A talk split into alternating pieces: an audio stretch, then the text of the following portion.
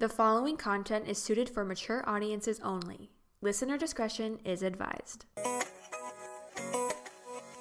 This is Infertile Millennial, a podcast where we chat all things infertility, IVF, and surviving your fertility journey. I'm Emily Orlando, reminding you that you're not alone. Let's chat fertility.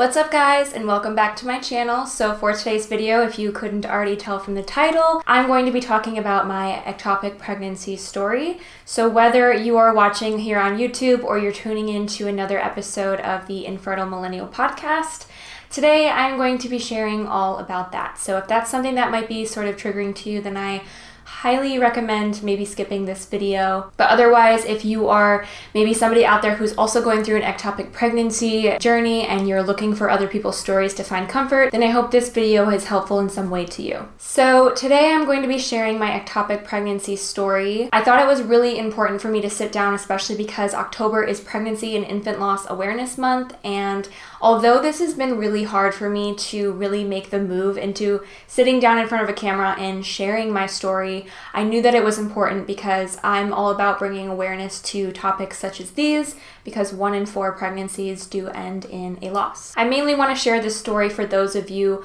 who were following my IVF journey. If you have not caught up on that, I highly recommend to pause this video and go get caught up. I'm going to have those videos linked down below in the description if you are tuning in on YouTube. But if you are looking to watch them, maybe you're listening to the podcast and you want to get caught up on the entire vlog, then you can go to youtube.com slash Emily Orlando Makeup. I need to change the URL. It is just, my channel is just so much not that anymore. So that's for another day. But, anyways, if you want to get caught up, I highly recommend to go over and do that. I really wanted to make this video because I, I know it's important to share my story, but I also left you guys kind of hanging on a note. I kind of abruptly ended the last vlog. I ended it on the day that we had to terminate the pregnancy, but I felt that it was important for me to make an entire video sharing my ectopic pregnancy experience, especially, like I said, for those of you who might be going through YouTube and looking for other people's stories to find comfort or to kind of get an idea of what to expect if your journey ends up being similar to mine. All right, so let's get into, I'm gonna kind of back you guys up into exactly what happened with this whole pregnancy. So, as some of you probably know, I did a third round of IVF. We did another frozen embryo transfer, and this time we did a natural frozen embryo transfer. I feel like I got a lot of questions from people, especially around the time that I started thinking that it was ectopic and I was having bleeding, saying it's probably just like implantation. You can't bleed when you're on progesterone and oil. So, number one, I was never on progesterone and oil. I've tried that before. We believe that because my body is pretty much reproductively healthy as far as we can tell, there was no need for me to be on all these extra added hormones. And we were wondering if maybe that's why, you know, all of the other rounds hadn't worked. So we tried a natural embryo transfer and I wasn't on any hormones. So it was honestly quite an easy embryo transfer, there wasn't a whole lot that I had to do aside from monitor my ovulation. So I went and had my transfer done on August 20th. It was five days past ovulation. So with a natural embryo transfer, when you go in to do a five day transfer, you're transferring a day five embryo five days past ovulation. So it's basically like tricking my body into thinking that the egg that was released that cycle was fertilized in my body, and then now that embryo has found its way into my uterus. So another thing I want to clear up before we get into it is I know a lot of people were like, how could you possibly have an ectopic pregnancy when you do IVF and the embryo is placed in your uterus? So, when an embryo is placed in your uterus after IVF, it's not implanted into your uterus. It is placed in the uterus, just like a normal embryo will find its way in there. The doctor places it in my uterus. But the embryo itself does have to implant on its own, and that typically takes place 6 to 12 days past ovulation. So we're at day 5 when we place it in. So giving it a lot of time to find its way and find its happy home for the next nine months. So, for those of you who were confused on how that happens, now you know an embryo has to implant on its own just like any other pregnancy. And sometimes it can find its way in places that it's not supposed to be. So, it was about six days past my five day embryo transfer, which is equivalent to 11 days past ovulation. And I had been taking tests. I was getting negative tests from four days past, took it at five days past, it was negative, and I was starting to feel like this round just wasn't happening for us. So, six days passed. I had a very faint test. I took it in the afternoon, and I honestly did not expect to see anything. And then when I saw there was a faint line there, I couldn't tell if I was being like wanting to see the line that wasn't there. And so I had to show my husband because he'll be honest with me. If there's no line, he'll be like, yeah, there's no line.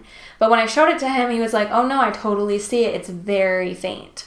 So immediately, as somebody who's had a miscarriage in the past before, it's hard to get excited. Like, I never probably will ever again in my life take a pregnancy test and jump for joy to me, a pregnancy test is just another hump in the road to get to your destination. So it is like kind of a bummer to not have that oh my god moment. And I did have it, as you guys probably saw if you watched my vlog reacting to my live pregnancy test, but it wasn't the way that I had hoped that it could have been. But also having it just be faint, it makes you question what what's going on. Um, and the first thing that I actually began to think was, oh my gosh, this is like a chemical pregnancy. And a chemical pregnancy is when an embryo attempts to attach and maybe it does a little bit, but it ends up not sticking. And so, like, a little bit of HCG gets in your system. So, that's what I was worried about. And I started becoming obsessed with taking pregnancy tests. So, the next day I took another and it was slightly darker, but not that dark. And at that point, I was starting to compare it to my miscarriage, which my miscarriage, that pregnancy, I had a very dark pregnancy test at seven days past transfer. And um, there was no doubt about it being pregnant. This one was like, you really had to squint to see it. And I was having issues with it getting, not getting dark enough. And I was sharing this on social media I was very open about my whole journey on Instagram, and a lot of people were like, oh my gosh, like, don't test every day, test every 48 hours because then you'll see a better line. So I was trying to chalk it up to, okay, like maybe this baby is just taking a little longer to implant, but I was definitely having a lot of like up and down days. So it wasn't until I want to say the eight days past transfer, which would have been a Saturday, that I finally got like a nice, comforting, darker pregnancy test. And that's when I started to kind of like exhale and be like, okay, I was just being, you know, overly critical of how these tests were looking and, you know, it I just I'm nervous as one is after loss. I remember feeling good that day, but then I got the excitement of, "Oh, let's take a digital." And so I had taken a digital that day and it said no, which then kind of throws you back of like, "What? Like I'm getting positive tests, but the digital is no. So I still chalked it up to like, but like all these tests, they're positive, so there must be, you know, there, there must be something there. The following morning is when things took a turn. As I mentioned before, we did a natural embryo transfer. So I was due to start my period the day before my blood draw after my embryo transfer. My blood draw was 10 days past transfer and nine days passed, I was due to start my period. So that was one of those days where I was like, if we can make it past this day and I don't start, that's a good sign. Following morning, I woke up excited to take a pregnancy test. I took one and it was much darker than the day before. So I was feeling really good about it and it actually felt like things were happening. I must have had a late implanter. I was feeling really good about it. I had posted stories on social media. I was really excited. And within a matter of about 20 minutes, I had full on heavy back and stomach cramps like a period. And I started to get nervous because I don't know if this is TMI, but when my period starts, it's typically right in the when I wake up and start walking around, and it's just boom. I never have spotting or cramping, which also I need to mention that I did have spotting at six days past my transfer, so I never have that before a period, so I that's what made me think like, okay, maybe I'm pregnant. So I started having really, really heavy cramping, and it got me really nervous. And I went to the bathroom, and it was just heavy bleeding and nonstop. And I remember sitting there and I was like, how could I have a dark positive pregnancy test 20 minutes before starting a period. Like, to me, it made no sense. And I was like, maybe this is how chemical pregnancies work. Maybe this is, you know, what was going on, but I couldn't understand how my test was darker that day than the day before. Because you would think that if you were starting your period, it's possible to maybe have a very faint pregnancy test because your hormones are leaving your body. But to me, I was like, how is it darker than yesterday? And then I started my period 20 minutes later. So I immediately got up and told my husband, and I, we obviously were very upset, and we really didn't know what to make of it because that positive test that we got, we were just like, how is that even possible to have that? It was about a few hours later that I was like, I don't know, I feel like we should tell the on call nurse because, mind you, this is a Sunday and the office isn't open, but it kind of did feel like one of those situations where I felt like we should at least let them know what was going on. So my husband called the on-call nurse. He let her know what was happening and she was like, "Okay, you need to lay down as much as possible. Don't walk around. Drink as much fluids as possible and obviously you're coming in tomorrow for blood work, but that's all we can do right now." I at this point knew that I was having a period and when I say a period, it was just as heavy as my early miscarriage was. So I knew for a fact that whatever was happening, it was not good news. I was keeping updates on Instagram constantly and I had a lot of people reach out out and say, oh my gosh, no, it's totally fine. Like, I bled in my early pregnancy and everything turned out well. Or it could be like a subchromic hematoma or I might have said that wrong, but a lot of people were saying that. But I just knew that this was definitely a period. I know my body well. And I do also want to note for those who are probably wondering, I was going in before I started my period, in between my embryo transfer and my blood draw, to get my levels checked to make sure my progesterone was fine.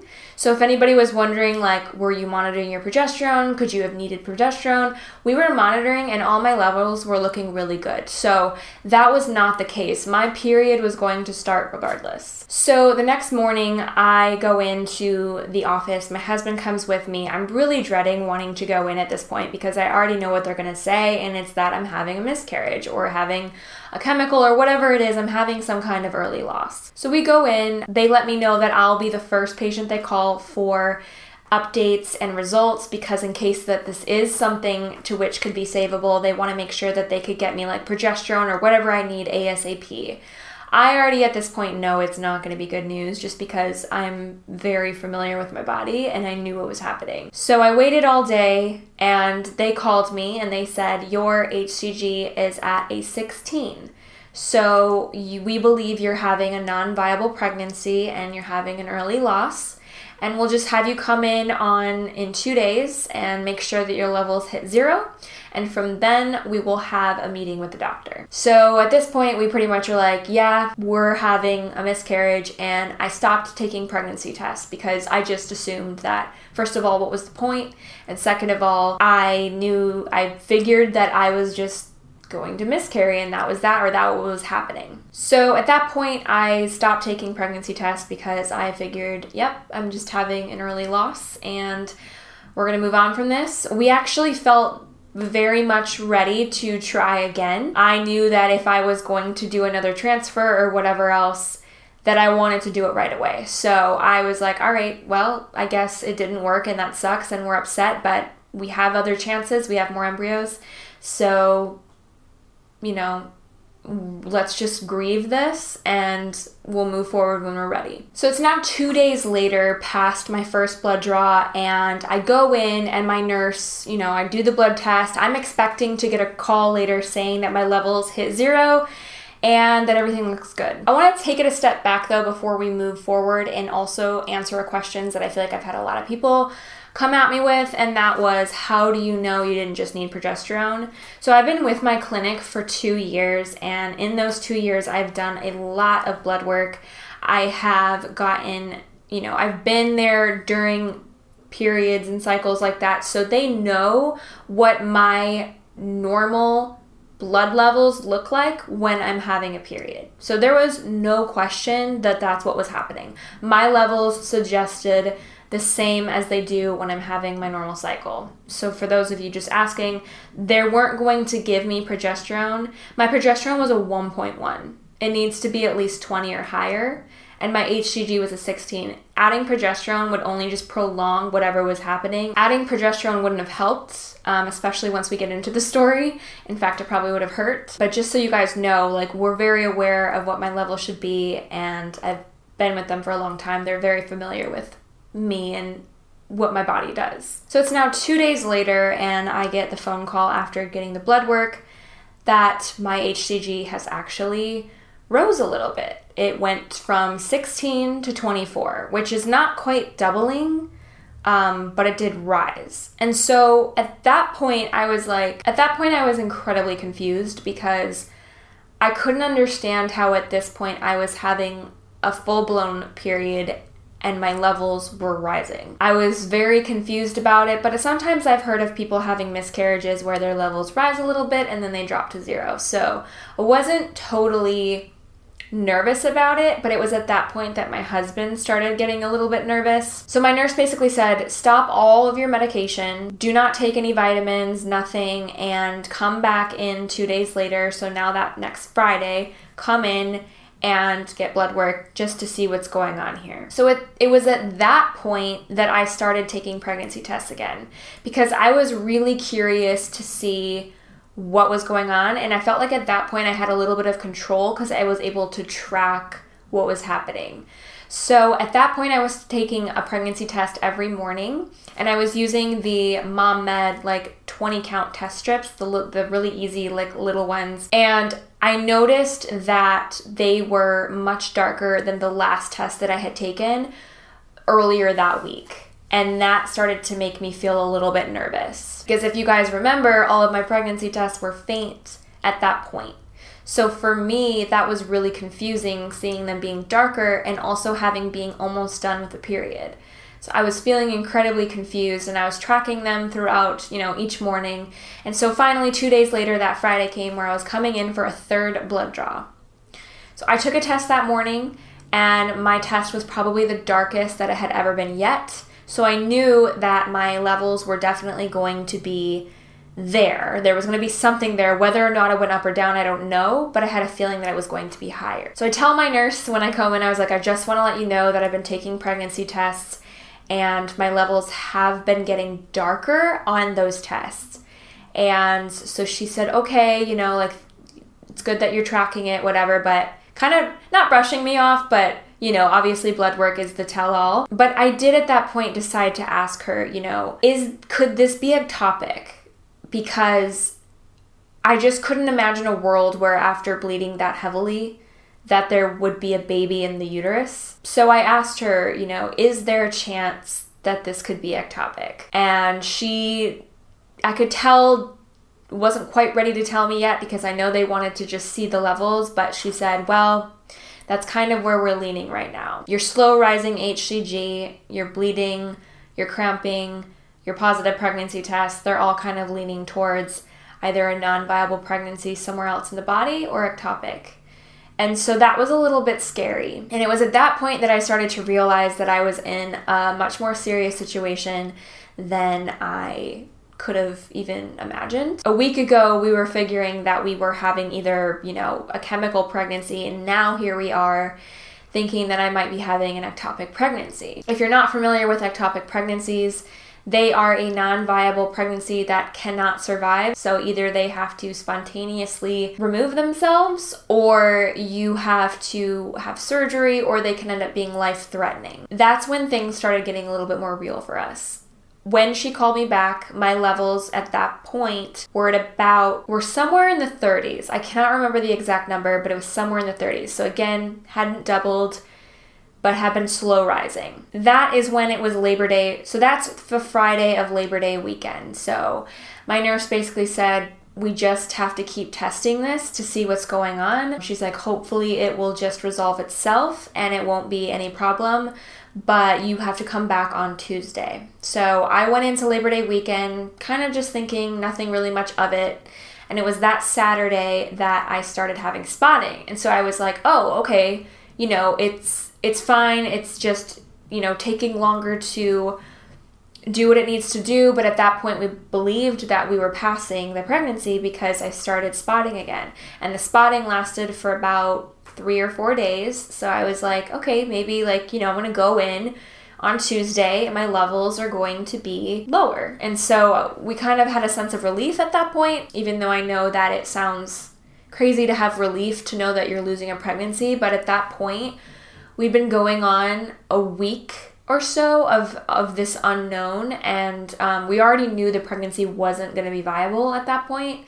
So you know, we kind of just wanted to be able to finally grieve this loss, but in in this moment we were not able to do that because we didn't have an answer yet. So come Tuesday, and I go and do another blood draw. I'm still taking pregnancy tests, and my tests are just still getting darker, which I knew that was going to be an issue. I had been testing even though I'd been spotting, and I just could not understand why I was having these issues. So I knew that going in on Tuesday, there was still going to be HCG in my blood. What I did not expect is what she was going to tell me next. So I get the phone call that evening, and she tells me that my levels have more than tripled. They went from what I think was like a 35 or 6 to 130. So at this point, I have basically, you know, finished what I believed to be my period. I had done the spotting and my levels have now more than tripled. This is where my nurse decides to tell me that they do believe that I'm having an ectopic pregnancy.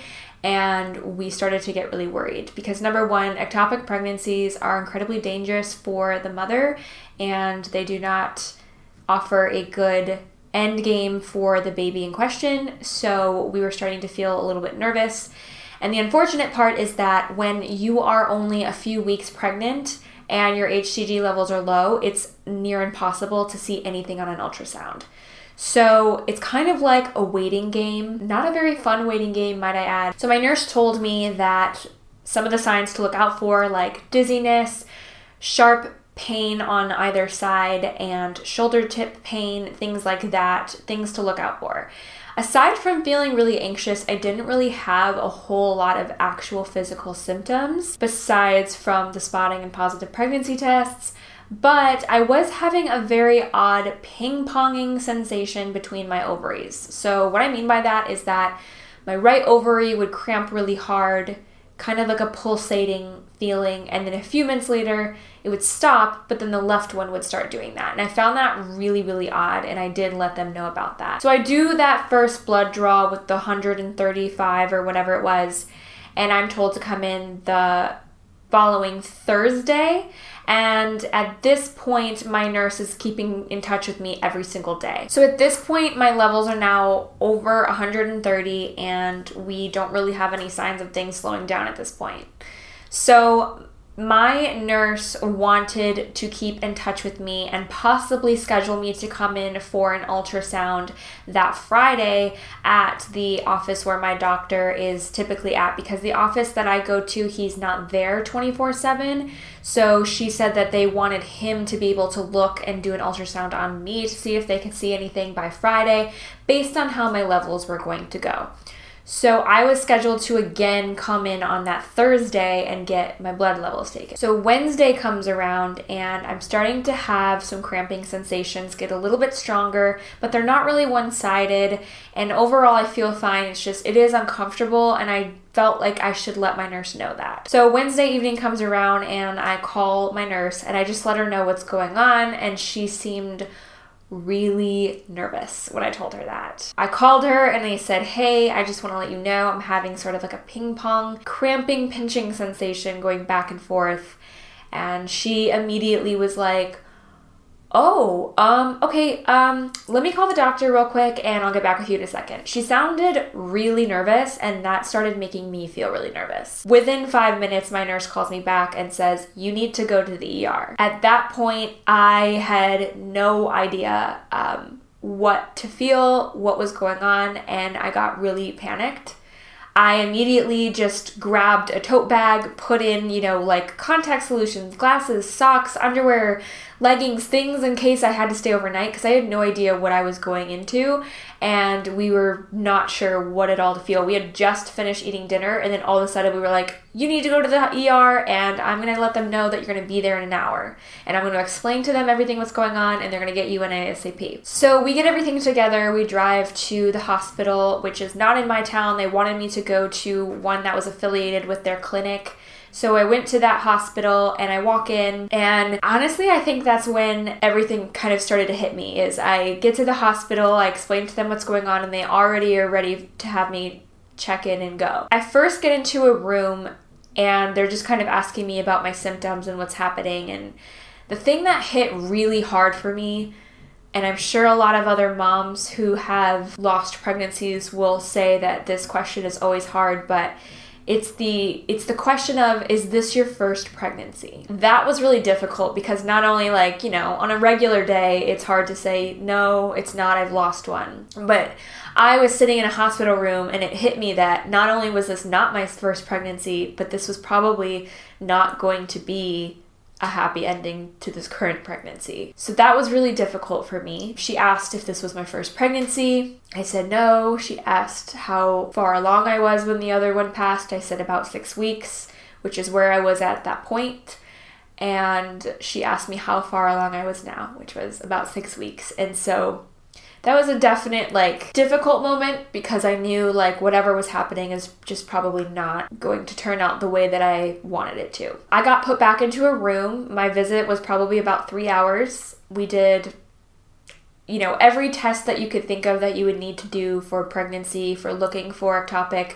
I got my blood taken, I got a physical done, and then we did an internal and external ultrasound. At the end of everything, that visit, my levels had are they had seen that my levels had rose from 130 to 180. It was that ER doctor that said, I think that you're having an ectopic pregnancy because all signs point to that. My ultrasound, they could not see anything at all, which I guess might be a good thing. But they said with the rising levels and how slow rising and how low I was for six weeks, 180 is like not good for six weeks. You should definitely be in the thousands.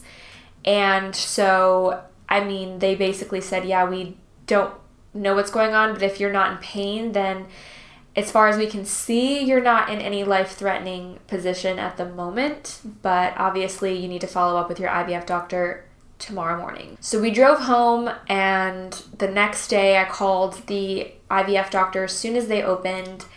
And I let them know what was going on, and they said that they'll get back to me and let me know, you know, what what we're going to do. Based on everything that they were looking at and speaking, they said, okay, we want you to come in for another blood draw tomorrow just to see what is happening. So I go in for a blood draw that Friday morning, and when they get the results back, my levels have jumped from 180 to 300. So it was at that point that not only did my nurse my whole team of nurses, my IVF doctor, another IVF doctor who works for the clinic, and the ER team all suggested that my pregnancy was not viable. It was in an unknown location and it was being ruled as ectopic because it definitely was not in the uterus. That day was really just like a day I feel like I'll never forget because we knew that it wasn't going to be good news, but we didn't know we weren't prepared for like the emotional aspect of it. So this part of the video is really for other women who are going through this and not really sure what to expect, but um, what they had prescribed for me was to come in and get an injection, an intramuscular injection of methotrexate. And um, what methotrexate does is it stops the growth of cells and it basically kind of dissolves the pregnancy in hopes that it doesn't keep growing and like you have a serious you know rupture in your body. It's kind of to prevent you from having to go do surgery or having to like experience rupture and possibly lose you know an organ or something. So we knew that like even though this wasn't necessarily a decision it felt like a very hard decision. Because the thing is with miscarriage, miscarriage, there's no decision. It just happens. And you have to deal with the physical and emotional aspects. And it comes either you're prepared for it, like I was in my past one, or it comes out of nowhere and it shocks you and you just have to deal with it right then and there. Whereas ectopic pregnancies, a lot of the times you have to make the decision to terminate it yourself in order for your safety. It was a no brainer. We knew that, like, this is the smart decision. All of my levels were not showing well. Even at the ER, they said your progesterone, everything is not good. There's just no way. And at, mind you, at this point, it had been about two weeks of going through this. My levels should have been higher. I am without, I don't lack confidence that we made the choice that we needed to make, but it is hard to think back and it's just a tough decision. So, probably around 5 p.m. that Friday, my nurse calls and says, like, we've talked it over and we believe that you need to terminate this pregnancy because it's not going anywhere. And it's just not going to be safe for you. It's not viable. It's not good. So we had to go pick up a prescription of methotrexate and drive to our doctor's office and we had to you know thankfully no one else is there. The office was closed and um, we had to go into the room and my husband came with me and i think just the hardest moment is when they go to inject you. It's really hard. We knew that it wasn't going to be viable but really making that concrete decision is difficult. Sorry, I'm upset, but you know, that's how I feel about it. It was really rough. So I had to get an injection, and then we had to wait in the office for about 30 minutes after just to make sure that I was okay, and then we went home. And I remember going home and just feeling so incredibly overwhelmed with emotion. And it's really hard to, like, you know, to terminate a wanted pregnancy. But sometimes people have to make those decisions for their safety. And that is something that we had to do. I'm getting so emotional, but you know, this is an emotional thing to go through. So, yeah, I obviously have a lot of emotions that still need to heal and process from all that. I'm able to walk through it and share with you guys and I feel good that I'm able to do that. So so that night was difficult and you know, it was a Friday night and we just hung out together and watched TV, but um and I'll get more into my methotrexate uh, experience with you guys, but definitely the number one thing that that evening is I was so incredibly tired. I cannot even explain to you the type of tiredness that came with the injection, which makes a lot of sense. It's breaking down cells in your body, and um, it just made me feel really exhausted, and I couldn't even stay up past like 9 p.m. that night. So I went to bed early, got a lot, a lot of sleep, and you know, the next day, I we did okay with dealing with it. Um, I decorated for fall because I did something I love, which is decorate for fall because it makes me feel happy. So I did that we were showered with flowers and gifts from people, um, and we felt so incredibly loved and thankful for that. And we shared, you know, with everyone what had happened.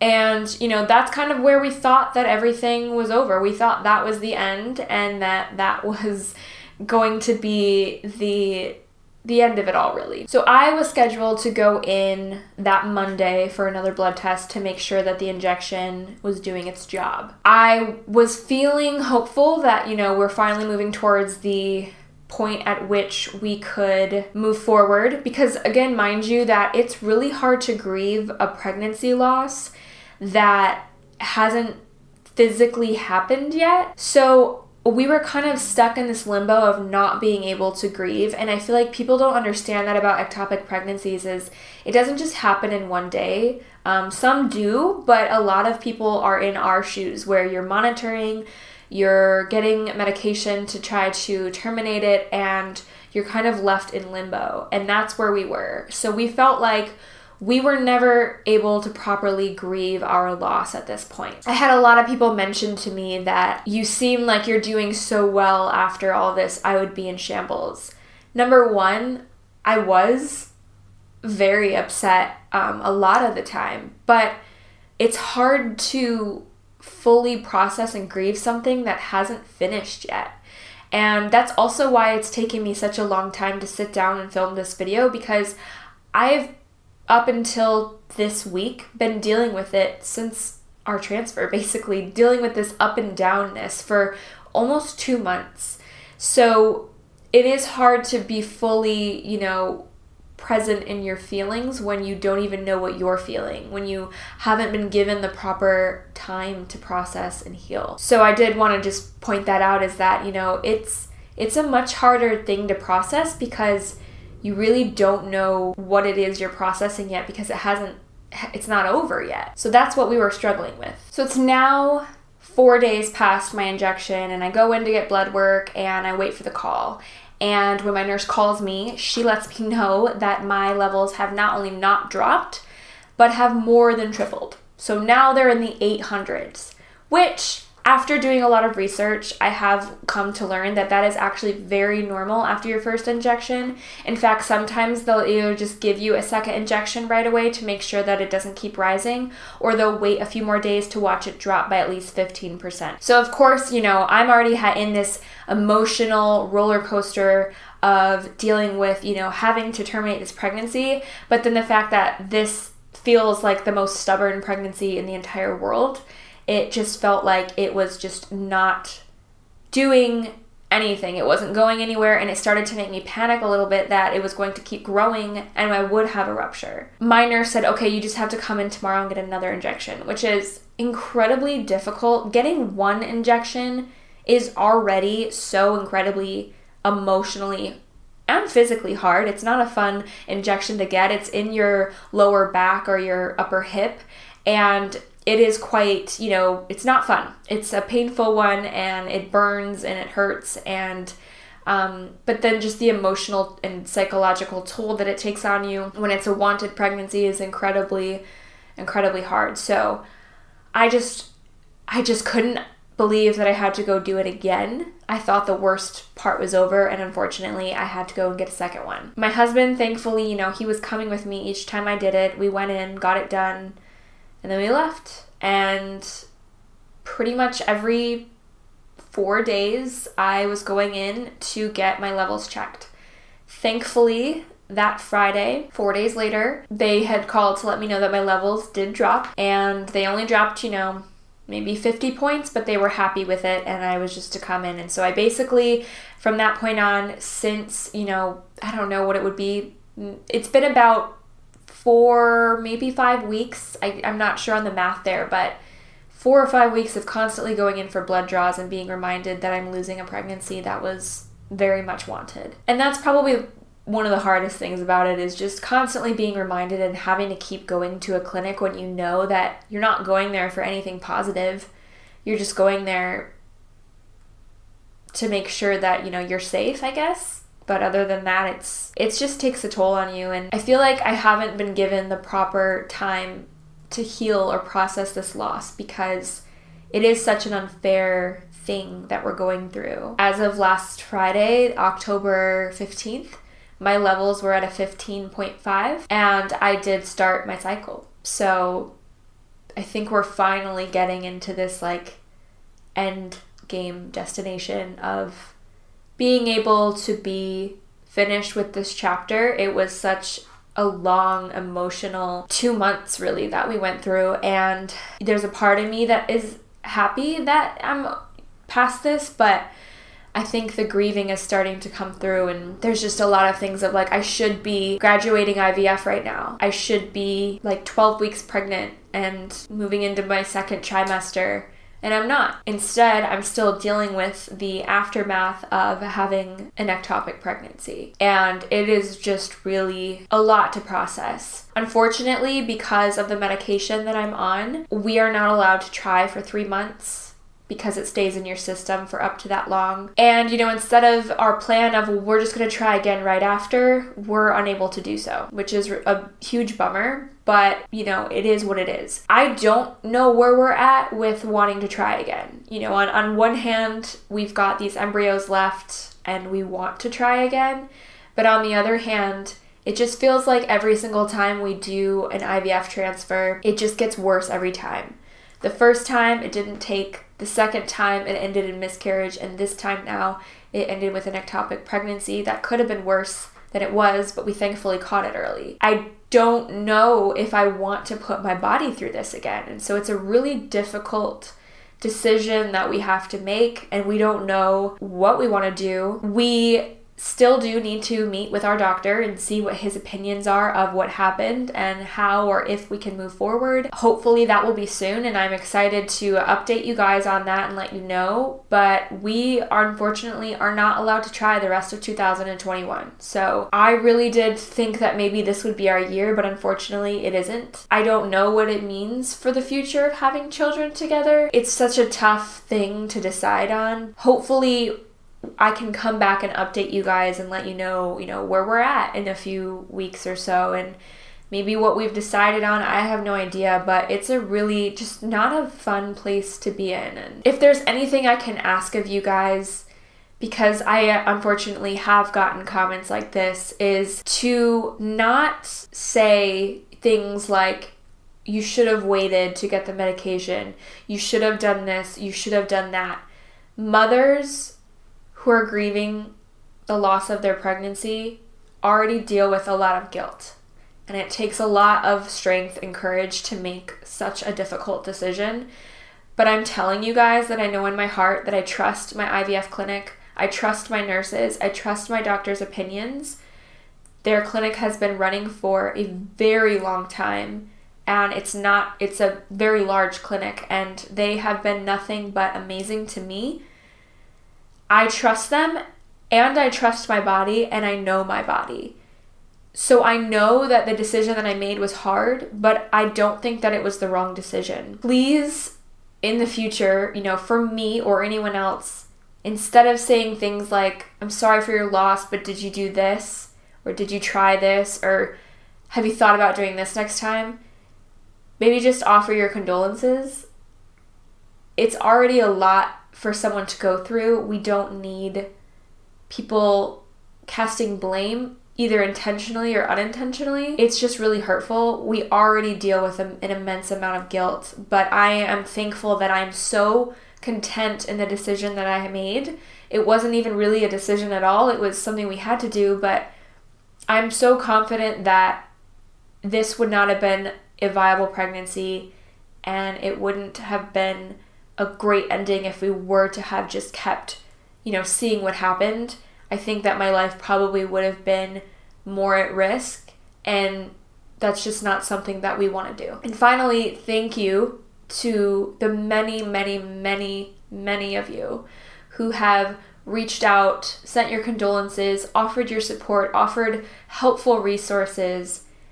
I don't know what I would do had I not shared my story from the beginning. And I'm so glad that I have a platform where I get to share my story because not only does it help me, but I hope that my journey and my story can help somebody out there who is also struggling.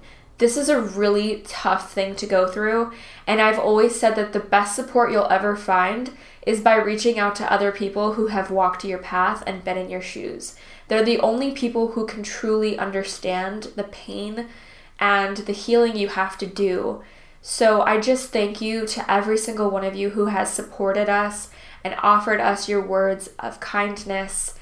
It just means so much to us. I truly don't know what I would have done without the support of all of you. So thank you guys so, so much from the bottom of my heart and I'm going to continue to update you guys. I've got a lot of really great, you know, videos to share with you guys about this topic. Clearly, I'm very passionate about pregnancy loss and infertility and everything in between. So, if you know somebody who is struggling, please share my content with them. I hope that it's helpful in some way. But I thank you guys so much for tuning in. And I know this video was long, but I think this is important to talk about. So thank you guys so much. Whether you tuned in via YouTube or on this podcast episode, it just means so much to me. And I hope to see you guys really soon in another episode or video of mine.